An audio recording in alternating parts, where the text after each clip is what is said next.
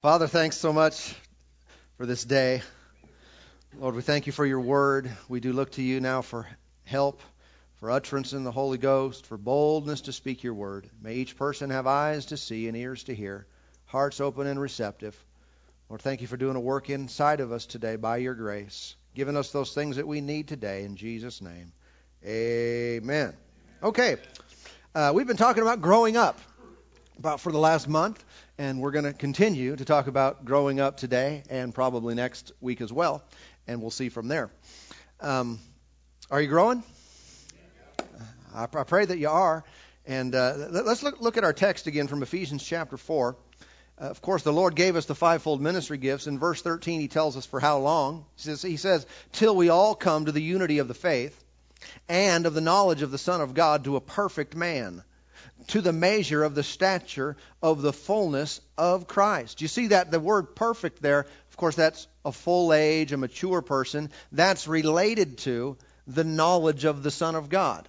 Just because a person's saved doesn't mean they have this knowledge of the Son of God, but when they do come to the unity of the faith and of the knowledge of the Son of God, they will have grown to full stature. Okay? Verse 14, that we should no longer be children, tossed to and fro and carried about with every wind of doctrine by the trickery of men in cunning craftiness of deceitful plotting, but speaking the truth in love, may grow up in all things into him who is the head, Christ. And so, it's the will of God again now that we all grow, and this statement would not be given, these passages would not be in our Bible if growth were automatic. If just because you received the Lord, you automatically became of full age or a perfect man. No, we don't. Therefore, we need the fivefold ministry gifts. We need what the work of the Lord and the Word of God in our lives that will help us to grow and increase. All right?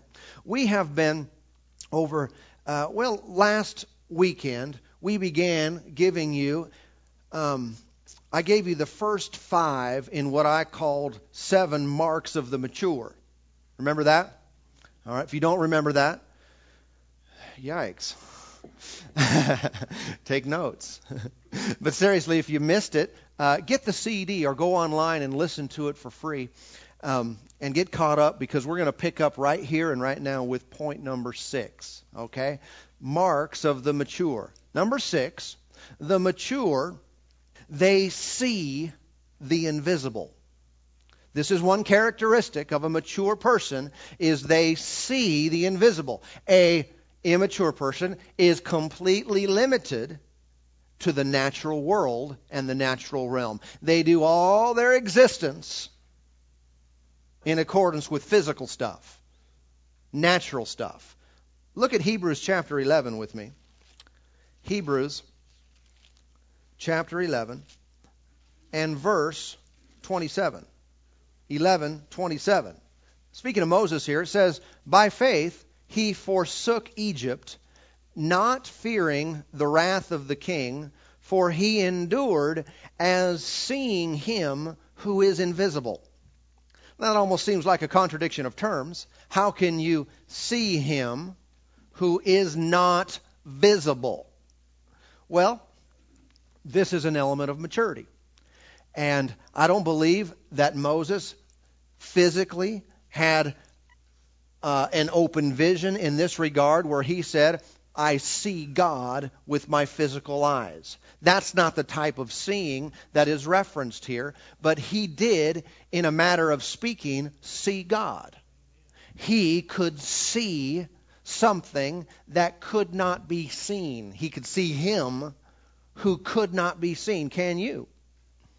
Question is, can you see him? I see him. Now, do I see him? See him?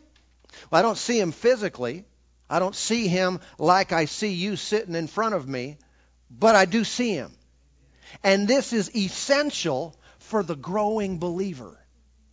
You must get to a place where you see things that can't be seen. I know that sounds a little bit crazy to some, but as we as we move on here, you'll see that just the opposite's true. Okay? This is a depth of maturity to be able to live in two realms See, we are not just physical beings. We are spiritual beings that live in a physical body, in a physical world. But as believers, we are supposed to be operating in two realms at the same time. This is, again, something that every one of us need. But how many people every day they wake up and they live their day as if the physical world were all there is to it? It's all about natural stuff. In fact, you look at their life and you look at the life of the person who lives next door to them who doesn't know God, and they're the same, other than their garage is empty this morning. But other than that, there's not much difference. They do everything the same. That's a lack of maturity. That's a lack of living in two realms at the same time. I know there are there are people who will say that people like you and me, the things that we believe, the way that we act, how we lift our hands into the air, we speak and sing and pray out into nothingness. They will say things like, well, it's just because you're weak and you need this crutch in your life. This faith thing, this God business, that's just a crutch that the weak have and uh, but a person who's really strong, they don't actually need that for their life. Just the opposite's true. When a person is limited to the physical realm, all their decisions, everything they have that has to do with their life is all in the natural realm, that is a weak person. That is a person who is oblivious to spiritual realities. But the more we grow, the more we know about what's available. And we can literally see things that can't be seen. And we operate in two realms at the same time. You know, it really makes a difference because we're talking, when I say see, the scripture says see, I, I think we could use this word aware. A mature person is aware of God at all times in their life. Do you think that makes a difference in how people live? Listen, when you're dealing with, uh, you're sharing the Word, you're sharing the Word of God with another person, when you know that God is there, you're aware of His presence, you see Him who is invisible, it'll change the way you speak. You'll talk with a greater confidence. You'll speak with a greater with a greater boldness than you would. It's like, well, well, God's here. I know our, fr- our friend Joe Morris, when he's ministered at our church from time to time, the Lord uses him mightily in uh, what the Word of God calls the discerning of spirits, which means seeing into the spirit realm. And it's very frequent when he when he ministers, uh, ministers to the sick, that he'll see angels, and sometimes just right he'll have to step back because the angel's there. Do you think that helps? Uh, do you think that helps in any degree of confidence when you actually see the source here and you see some spiritual activity. Absolutely. Now, the thing is, we don't have to see that, but our awareness of God at all times will change our confidence level, will change our faith level in doing things. When we lay hands on the sick, when you pray for someone, if you're just consciously aware of you, you're not going to be real confident. I know I'm not. Maybe you're something special, but I'm thinking, yeah, I don't really think I can do this. But when I'm aware of God, I'm laughing. Come on, this is a piece of cake. And I do this purposely. I stir myself up because I live in a physical world. Every time I wake up, there it is. I stir myself up, keep my faith strong, and my awareness and reality of God strong in my life so that when I'm dealing with a situation, someone's got a problem, I need to pray, I need to access life and spiritual power, I'm aware of God. And what happens? Good things happen. Amen. God has access to that situation. My confidence rises. But just like a person, it'll change their boldness and confidence, it'll change a person's behavior. Some places you won't go when Jesus is there. You know what I'm talking about? Some things you won't say to people. some things you won't do or look at if you're aware God is right there with me. But what happens when a person falls into sin is they're not aware of God. Now they know intellectually, well, yeah, I guess God's everywhere and He's with me, but they're not thinking about it. They're not consciously aware of His presence at all times. But the mature live that way. They wake up, there's God. Hmm? They go to work, they go do their things through the day. There's God, He's in the car. You show up at the mall, there's God again. Why? He's just always there. And the fact is, He is always there. But here's the mature element of this we know it, we're aware of it, we live conscious of His presence at all times. That's one of the marks of the mature. They see the invisible. Amen.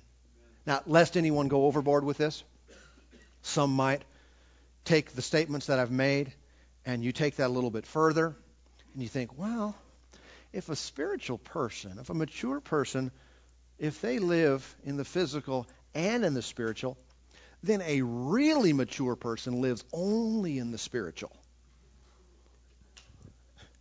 No. That's when they get weird. Woo! And they're always seeing things. Always there's they're looking at you funny. Can't every time they look at you they see something else.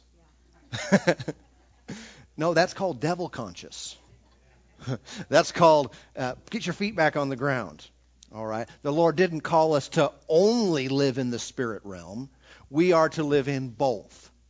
Physical realm, be very practical, be very natural, but spiritually minded accessing spiritual force and power and truth and, and the very life of God that's available. In fact, you know what? That's the only way that God can really use us. If I'm just so naturally minded, maybe I've received the Lord, but I'm just so so natural, so preoccupied with natural things, I'm never going to be of much use to him. He needs you and I to access spiritual truth and power and anointing and be aware of him his presence, his angelic forces at all times. And it, again, changes the way we live. Okay, number seven. Here we go. Everybody ready? Number seven, the, the mature have a sense of eternity. They live with a sense of eternity. The immature live only with this life in mind. Their thoughts are filled with natural things. The mature live with a constant awareness of the brevity of this life and what eternity holds for both the Christian and the sinner. Again, we understand as the mature that our life is but a vapor. Most people in our world, though, they're just thinking about their life. They're 70, 80, 100, whatever years, 120 years. They're just thinking of this life. And that's as far as their mind goes. We need to be conscious of something beyond that and know that our life is just like that. Just like as we've grown, uh, as, as a person grows older physically, they look back and it's time just flew. When we have a spiritual mindset, we realize that it's not going to be long at all and we are going to be sitting in glory land, sitting in heaven. We'll be saying to each other, Wow, that was quick. I mean, it just seems like yesterday that it was, and it was like 400 years ago. know what I'm talking about? The further you go, the more you look back, and time just flew. But we put our life on a scale, on a put it on a line, eternity going both directions. How many know we're just a speck? Your life is but a vapor, just a speck. It's here and it's gone. We live with the knowledge of not, you know, so many decades here on the earth, and I'm just working my job and getting ready, preparing my retirement and until the end. Well, the end is not the end. This is just preparation for the next place. We're just, this is just a dressing room, man. We're just getting prepared for the real act. and when things go on forever and ever. But again, the immature, they don't live with that in mind. They don't, uh, you know, when they get around, like we had the testimony of the coworker, and uh, they get around people they work with, or uh, just those around them, they don't look at someone and and, and wonder, I wonder where that person's going to spend eternity. They don't look at people and think, I wonder if they're saved or if they're lost. Have they received the Lord or are they lost? They're just oblivious to it. Never crosses their mind. They're just going on through their natural life as if one of these days it's all over and that's the end. If you ask them about it, they know better. But they just don't think that way. They're just not conscious of it. And this is something we need to be in play in our lives. Every person you meet, every day that you live, you realize that what you're doing today is preparation for eternity. Amen. And what you're doing today, you're actually stacking up rewards for yourself. Every act of obedience, every act of love, everything you do in the Lord is building up something great for you in the future, a great day of reward. What are you doing today that indicates your knowledge of eternity? How is your life different? What could you point to specifically in your life that would show that you know that this is not all there is to it? It should affect our lives and we should be different in some way. You're in Hebrews there. Look at the look at the 10th chapter chapter 10 and verse 34.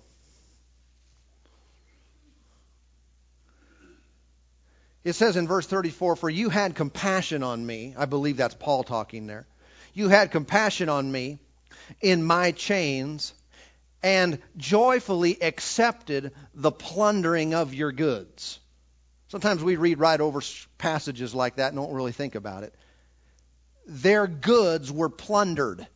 In other words, they've been diligent, saving up. They got their house and they got some stuff and they've been faithful with God's resources, been a good steward. And here comes the government, the corrupt, evil government persecuting Christians. They come over and show up one day and clean you out. And they just take your car, take your horse, take your TV, and they take your bed and your couch and they they, all your stuff. Take your iPods and your computers. They just cleaned them out. Took all your stuff. They plundered their goods. There's nothing they can do about it. How many feel blessed? I don't know about you. I know there's some problems in our country and there's some, some things going the wrong way, but eh, I haven't had my goods plundered yet. I haven't had the government show up yet and just clean me out and say, You're a Christian, we're taking your stuff. But that's what was happening in their day. That was some of the challenges they faced. Notice what it said. You joyfully accepted this. Well, how do you do that? That doesn't sound like joy to me. That doesn't sound like a whole lot of fun. Standing on the front porch. All right, we'll see you guys later. Come over again sometime. You got my stuff? Might want to bring a chair if you come to visit. But here's what they had in mind, and this will help us even if our goods are not being plundered. Notice what it said. Knowing that you have a better and an enduring possession for yourselves in heaven. Why could they have a good attitude and be joyful in the midst of plundering? They were mindful of eternity. They were mindful of heaven. They said, Man, you got my stuff junk. However, I got a really nice place and it's coming up. My life is just but a vapor. It's just going to be a not too long. I'm going to be out of here, and that place is going to last forever, and it's going to be great and wonderful. And their mindset, being knowledgeable and conscious of that, helped their attitude in the present. You and I need to live not just with this life in mind. Doesn't mean we check out and throw up our hands and say, "Oh, what? No use." No, the Lord wants us to have victory and have, have be overcomers in this life. However, we know more than that. Amen. We know more. It's why when a person loses a loved one, they don't have to lose their joy. even though they feel a, they feel a sorrow. They know this is not all there is to this. This is not all that's, uh, it's not all said and done right here and right now. This is only preparation for the future. Look at chapter 11 and verse 10. Chapter 11, verse 10. Speaking of Abraham, it said, For he waited for the city which has foundations, whose builder and maker is God. Even he knew that there was something greater coming, that God had prepared a place, and he li- lived mindful with uh, mindful of that in his life. Same thing ought to be true with us. Look at verse 16. But now they desire a better, that is a heavenly country. Therefore, God is not ashamed to be called their God, for he has prepared a city for them. The mature are mindful of a future that we that the natural man does not have, know anything about. But we've got something coming. Live every day. Let me encourage you. Grow in this area. Live every day. If you have to force your mind to go that way, do it. Do it for a while. Remind yourself when you wake up, this is temporary. I see God. He's here. And I'm aware of eternity. That everything I do matters forever. Amen. Praise the Lord. Now, that's seven. I told you we're giving you seven marks to the mature. Let me give you number eight now. I told you it might grow. number eight. Number eight. The mature, they are very discerning. The mature are very discerning. Discernment is the ability to judge well. Christians ought to be the best judges around. We, we're accurate. We see things clearly. In fact, the biblical word uh, discernment, you know, it, it literally means to see. To be discerning, you're a person who sees. Whereas an immature person is more likely to be confused. They're more frequently lacking clarity. But a mature person, more and more, they see things clearly. They're not wondering, is this right? Is this wrong? They're not frequently asking questions. Is it okay for a Christian to do such and such?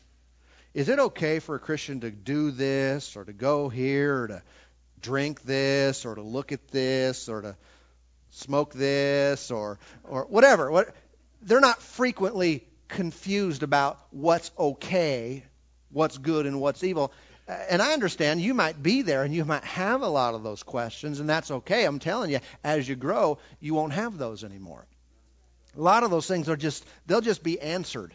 You'll just, you'll see from a new perspective, and you'll be able to say, you'll look back and think, why in the world was I ever confused about that? I can see that in my own life.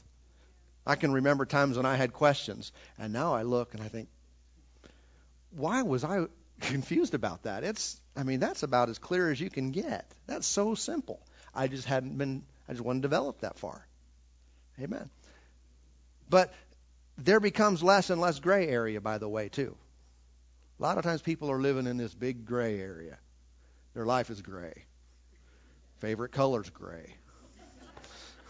Just a whole lot of confusion, indecision, not knowing what's good or bad, right from wrong. I'm telling you, growth corrects that and you stop wondering and you know for certain what's good to do, what's not good to do. And I've noticed that uh, the more I've grown, the simpler complex issues have become. Not complex anymore.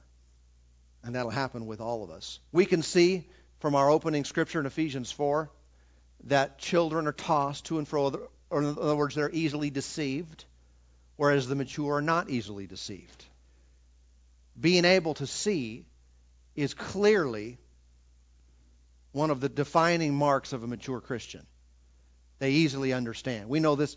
Remember, Jesus said in John chapter 3 unless one's born again, he cannot see the kingdom of God. Didn't just say go to the kingdom of God. He said he can't see it. In other words, there's not revelation, there's not understanding. We have to be born again, and that light has to come in so that we can see. I want to sh- show you a couple scriptures. You don't need to turn to them, but uh, Ezekiel 44 and verse 23, speaking about the priests in their day, It said, And they shall teach my people the difference between the holy and the unholy, and cause them to discern between the unclean and the clean. You see how God wants us to know this? He expects his people to know what's holy and what's not holy, what's clean and what's unclean. And so he charged his leaders, his priests in the Old Testament, you teach them the difference. The problem is today in our society is the same as then. People don't know the difference. So many people see everything as the same. Everything's of equal value, of equal importance. Nothing is to be uh, lifted up higher or, or brought down lower compared to something else. That's just not true. The Lord wants, I mean, some of the problems is because just like the priests in their day, it's the ministers in our day. It's the fivefold ministry gifts that have not accurately defined for people what's right and wrong, what's good and bad, what's dark and light. And so there's a big blending going on can hardly tell who's a Christian and who's not. They just look the same. Their lives are the same. They talk the same. They go to the same places, do all the same things. There's a there's a lack here in clearly seeing good and evil, right from wrong. And that's got to be cleaned up.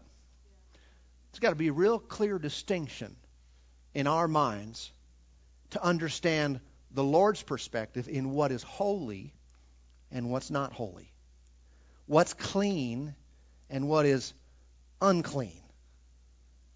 Again, when we blur things together, you know, people don't recognize that, that people come to church just same way they come to a movie. Say, what do you mean? I'm asking you. What, what do you think I mean? If you don't know, I guess it's my job to tell you. I'm telling you, it's a different mindset. People have things in their life. Well, I shop and I work and I play and I ski and I go to church and I eat and I. Wrong list. You can't put all those things in the same list.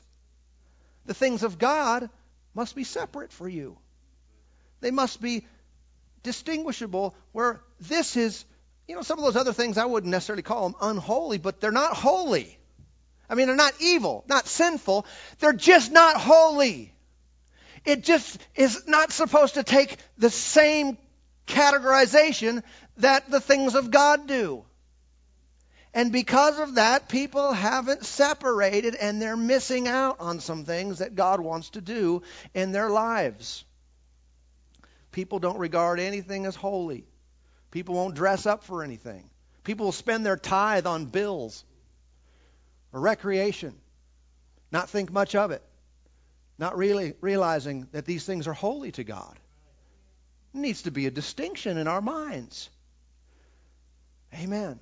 People treat God's anointed with such a casualness. Everything, they would say everything's the same. We're all equal. No, we're not. God uses people and things and institutions, and, and, and he, he puts His Spirit on things. And we're to respect that. We're to respect each other and recognize that, that God separates some of these things in His mind. And let's not fall trap, fall in the trap that the world is in right now, where it's, it's just condemning. Any anytime you exalt one thing above another, well, some things are supposed to be exalted above others. Even God promotes one and puts down another. Promotion comes from God. Remember the Psalms? Hebrews 5:14 says, "But solid food belongs to those who are of full age, that is those who by reason of use have their senses exercised to discern good and evil." A full-age person recognizes good and evil. Let me say it another way. An immature person says it's all the same. An immature person sees it as one big fat honking gray area. Well, you never really know. We're just going to, we'll leave it up to God. That is a big cop out. Huh? People won't make any kind of judgment call and call a spade a spade. They'll say, well, I'm just going to leave that in the hands of the Almighty. No, the Lord put it in His Word, in our hands, so we could rightly discern, rightly judge, and live right. Live holy. Have standards in our lives. Not talking about pushing somebody else around or condemning another person, but we are to clearly see and recognize the holy from the unholy. Amen. Say amen whether you like it or not. Look at 1 Corinthians 2.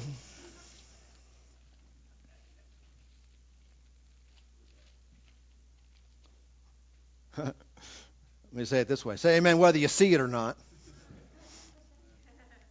1 Corinthians 2. Let's look here, verse 12. It says, Now we have received not the Spirit of the world, but the Spirit who is from God. Well, why have we received the Spirit who is from God? He tells us that we might know the things that have been freely given to us by God. He gave us His Spirit so that we would know. We would know stuff, man, so we would see clearly. He said, verse 13, These things we also speak not in words which man's wisdom teaches, but which the Holy Spirit teaches, comparing spiritual things with spiritual. But the natural man does not receive the things of the Spirit of God. What do you mean, the natural man? Well, that could be we, we could say an unsaved man, unsaved person. We could also, I think, even categorize a believer, a saved person who's just living completely in the natural. If you are fully mindful of natural things and oblivious to eternity, uh, oblivious to the invisible realm, then you are living naturally and the things of God won't make sense to you. Say, oh, you're just confusing me. Actually, you came in with the, the, with the confusion. I just put the light on it, and now you see it. you were already confused before you showed up. Don't blame me. but if we're living totally in the natural, we will find ourselves confused about a lot of things. But when you give your mind and attention and thoughts to the things of God, the things of life, things of the Spirit, you'll start seeing stuff you'll recognize. Oh, there it is. There's the answer. There's the key. There's a solution right there. Wow, that's amazing. I can't wait to see more. And you'll get that way. You'll start hungering, like when I had that Belgian hot fudge sundae. I, I wanted another one. my stomach said no. My head said, my mouth said yes. Verse uh, 15. Did I read the rest of 14? No. He said, For they are foolishness to him nor can he know them because they are spiritually discerned. Spiritual discernment. You and I should be very spiritually discerning. That means we can differentiate, we can judge accurately and see what's right and wrong. Verse 15, but he who is spiritual judges all things, yet he himself is rightly judged by no one. A spiritual person they're just, they see solutions. They see right from wrong. Again, they accurately judge, whereas the natural person looks at the spiritual person and says, I don't get them. I can't really figure you out. Maybe you have people that way in your family or people you work with, and they just, they're confused with you. They don't understand you. Well, that's good. As long as you're not being weird. There are some weirdos that, that guise it in spirituality. They're just floating around. No, but a spiritual person, they have insight. They see accurately, not often confused. Okay, that doesn't mean that as we grow and mature and develop and become a full age, that we're going to get to a point where we never have any questions, or there's never a situation that we're we're going to need to pray about, and and and, uh, and listen even to the counsel of, of others about. But I am saying there will be less. It won't be every other day. what does that mean? do you see? What does that mean? I don't understand it. And where it's actually troubling. Amen. A mature person can read a scripture that they don't understand and not be bugged by it. Not think, oh, questioning my whole faith in Christianity because I don't understand what that verse means. Chill. Stay with what you know. Get the, get the things that you don't know answered in, in, in time. He went on to say in verse, verse 16, For who has known the mind of the Lord that he may instruct him?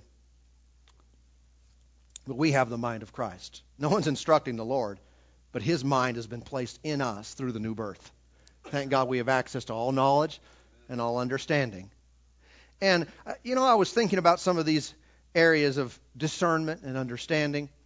And looking back in my life and dealing with people on varying issues, I've noticed that some areas that people trip up in and they really make a mountain out of a molehill concerning that through growth, those things no longer bother them. Uh, you know, I, I knew a person, and it was around Easter time. I was speaking to them one year, and there was a church getting ready to do an, uh, an, an Easter egg hunt for the kids. Draw in, you know, people from the city and the world and do this big outreach, hunt Easter eggs. And they looked at that and they considered that everyone that was involved with that to be compromising Christians. Because that's not what Easter's about. Don't they know this is about the resurrection? And uh, the point was, yes, they did. and that was the reason they were doing that, to reach out to people. But they were, this person, they were so troubled, and they felt like anytime you do something like that, that it's compromise. And and you can't have anything to do with that. I mean, you know, eggs and bunnies and such. And if that's what Easter is to you, well, you're wrong. But at the same time, I don't want to crucify you for it. You know what I'm talking about? You know, sometimes at at Christmas, there there are people that really are opposed to the Christmas tree. Think, well, Christmas is about Jesus. And you got all these people worshiping this Christmas tree, and uh, just an idol in their home. You know what? I've never worshiped the Christmas tree. I grew up around Christmas trees. Still have Christmas trees. I'm not confused about what Christmas is about because of a tree. If I were, if I had strong conviction that trees are not to have anything to do with Christmas, I should be quiet about that. All right, I'll say something else. you know, one of the things with uh, with Christmas is a lot of uh, there are extremes in consumerism, and, and, and the emphasis can be placed too much at times on buying so much stuff, and people lose the focus of Jesus being the reason for the season. However, I'm, I'm helping to bring balance. If you're mature, you already see this. If you're not, you might get mad at me, but then you need to listen to last, last week's message and realize that you cannot be offended because that's a sign of the immature. You don't love the word. The reason we give gifts is because the wise men gave gifts. And you know what?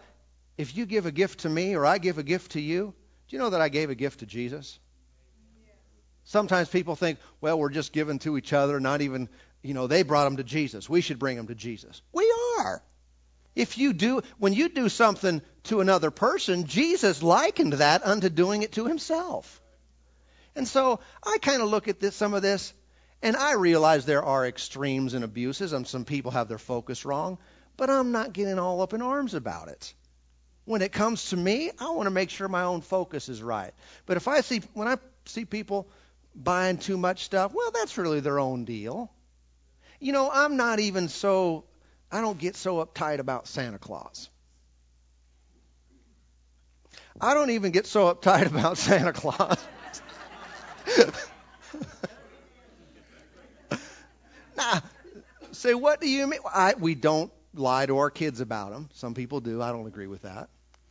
All right. We know you know, there's varying stories about where Santa came from and Saint Nick and and and different stuff, and some of that's fine and good and and, and in their basis. But we know a lot of people in the world they're not acknowledging the birth of Christ at Christmas time.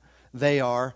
It's all about other stuff. And it's about Santa Claus. And do I agree with that? No. But I'm also not getting all in a pinch because someone lets their kids sit on Santa's lap at the mall and get some candy, and even though I know there's nothing to it, and and uh, I'm just not freaked out about it.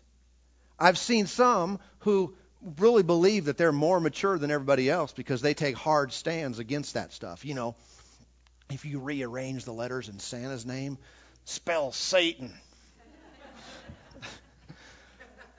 Big whoop-de-doo.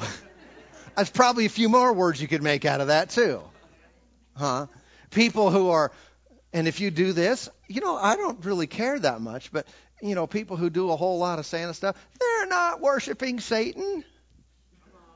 Even people in the world who are not saved and are not giving Christmas God time, they're not thinking about, thank God his son came, but they're not purposely trying to be anti God. They're just lost and they're just mindful of worldly stuff, having a good time, giving, and that's positive, right? And we shouldn't be all up in arms about some things that, you know, if it's a personal conviction, go with it. Seriously, if the Lord deals with you, don't buy too many presents or something like that. Well, fine. I'm not going to harass you about it. I say do whatever the Lord leads you to do and leave me alone. But do this don't be in such a don't get so riled up about non-eternal issues. Making a mountain out of a molehill. You you talk about you know when it comes uh, fall time and there's that dark holiday. Halloween. Some people are really disturbed about that. So what should we do? Listen let me just tell you where I'm coming from and help you to have a what I believe is a mature perspective. Okay, I'm not saying I know everything. But I know the origins of Halloween. There's some pretty dark stuff. And I'm also aware that on that day there are some witches and warlocks and these type of people and they're Satan worshipers and that's their big deal. That's their day and you can read stories and there's a lot of evil and dark stuff that happens during that time, and I don't personally celebrate it. We don't do ghosts and and all that kind of stuff, and witches and all that all that kind of stuff. Candy, I'm okay with that. Do not sacrifice people. That would be bad. However, now listen, most people in the world that get involved with parties and trick or treat and all this kind of stuff, do you know that the vast majority of them have no interest in worshiping Satan? They're not involved in witchcraft. And say you saying it's okay. I personally don't like the, all the dark stuff. I'm not into that. However, I'm not opposed to I'm not going to come down and make it my crusade that you know you guys need to stop your trick or treating because you know the, you know the origins of that? Well you know the origins of the days of the week and the months on our calendar? There's a lot of stuff that's related to paganism and and false gods and we don't have a trouble coming to church on Sunday. Let's just be balanced again, personal convictions, go for it. I'm with you on that. But uh, be getting all ruffled up over over certain things that aren't so important. I think it's an area of maturity where you can step back and see and know what's important to you, know what's important. Uh, but as far as meddling in someone else's life and making your conviction their law, that's when we I don't think ultimately help people come to Christ. They have problems in the Old Testament. Romans 14 talks about that. How people, they had questioned whether you could eat certain things. Some thought you can only eat vegetables. Some thought you could, you know, you can eat anything. Paul said one person's weak, one person's strong, but if that's what they're, where they're at, let them do it. Don't trouble them. Don't give them a hard time because that's what that's what they think. They can't they, they can't eat meat. He said, let, let them do that. That's fine. Let them do it. You do what you're going to do. Let them do what they're going to do. Have respect for each other and get on to more important. I'm putting this in my own words now, of course. Read Romans 14 to get his, but, you know, let's get on with more eternal issues. Let's reach the world. Let's win the lost. Let's walk in the power of God, walk in the love of God, and, and, uh, and, and grow up. And uh, one person thinks every day is the same. Another person says some days, no, some days are different than others. Some days are more important than others. Well, if you think that, then do that. Then make Monday more important than Tuesday. Or in our culture, you know, now Sunday's more important than Monday or Saturday or Friday. Well, if you believe that, fine. But if you believe they're all the same, then good. Don't you don't have to trouble everyone else who thinks some days are more important than others. Amen. All right. Everybody with me today? You realize I'm going out on a limb here because I've been around churches and people for a while, and I know that people get bugged with some of this stuff. So I'm taking a chance. Some of you are st- stewing, aren't you? You just won't tell me. I disagree with that. Fine. Big baby.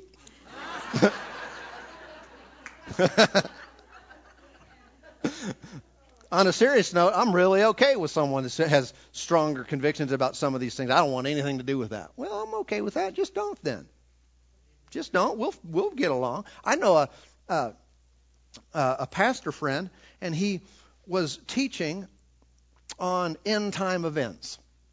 How many know that when it comes to end time events, the book of Revelation, last days stuff, eschatology, you know, Daniel, all this stuff, that there are a lot of different opinions lot of good, saved, God fearing people see some end time events differently than others. All right? Is that okay? Well, it tells me that it's not super clear in the Bible. Some things are, but some of the timelines and order of events, they're not all so clear. Some of you didn't know that. No, the way I believe is right. Whatever. You're the first person to be right about everything then. But this pastor was teaching on this, and it wasn't something he regularly taught on. It's something that he pretty much just avoided for, you know, many, many, many, many years.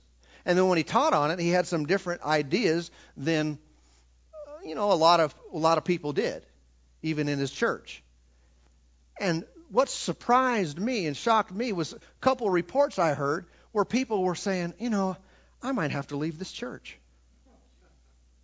They said, I might have to go somewhere else because of, you know what he believes about that. And that's not the way, it, I think, how childish. For one, you probably won't hear it again for decades, at least not from him. Two, that should not be a breaking issue. Let's keep our eye on the ball and recognize that some things we don't bend on. But there are some things there should be some flexibility. And it's a sign of maturity to recognize that. Amen. So, mature believers, they are very discerning. Are you a discerning person? Amen. Well, you have that nature. You have that uh, that as a part of your new creation reality, and I believe that as as you and I grow, we'll become more and more discerning. That's different from the discerning of spirits. That's a spiritual gift that can happen even in a baby Christian. Okay? But as far as becoming discerning, that's going to increase more and more in our lives. Amen. Father, thank you today. Thank you for your help and your strength, and you're, you're leading us in all these areas. We believe that you're at work in us to help us to grow and increase in the knowledge of God and our understanding of spiritual realities and all things that pertain unto life and godliness. Lord, we want to be used by you. We don't want to be a hindrance in any way. Help us now, I pray, to accurately see what's good and, and bad, what's right and what's wrong, what's holy and what's unholy, so that we can give you the proper place that you deserve in our lives, so our lives might be set apart unto good things all the days of our life. Lord, thank you for ministering life and health and strength to every person who's here now, for answering questions, for giving wisdom, clarity of, thought. Lord, I believe that you're at work in us. And we do now acknowledge you in all of our ways. We want to be counted among those who see him who is invisible. As we leave here today, as we go on through the week, we recognize you in everything, that you're always there. And we recognize the value of what we do today and how it affects forever. Lord, thank you for helping us to see, helping us to grow, helping us to know. In Jesus' name. Father, I do pray for those who've come to church this this morning and have, that are not right with you.